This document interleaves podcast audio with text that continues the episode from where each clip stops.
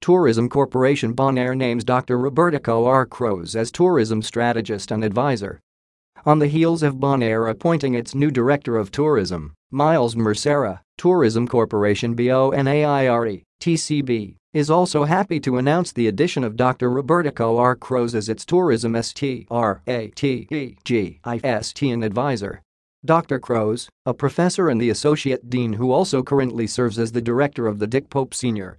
Institute for Tourism Studies at the University of Central Florida's Rosen College of Hospitality Management, will bring over 40 years of tourism and foreign affairs experience to the role. It's an exciting time to contribute to the tourism strategy for Bonaire as the island looks to not only recover but to also renew its positioning as a destination, said Croes. I'm honored to be able to lend my expertise to help lead Bonaire and its economy in a positive direction as it gains awareness in new segments his extensive background includes publishing four books about tourism management in warm water island destinations, tourism and poverty reduction, the challenges facing small island destinations, and the application of demand models to a small economy.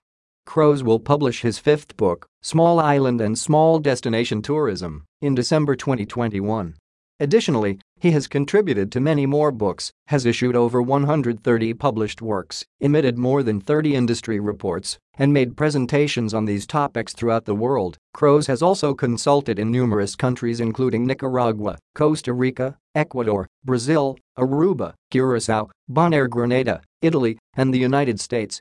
Since receiving his doctorate from the University of Twente, the Netherlands, Croes has published countless articles in a variety of tourism journals and served on the editorial board of four.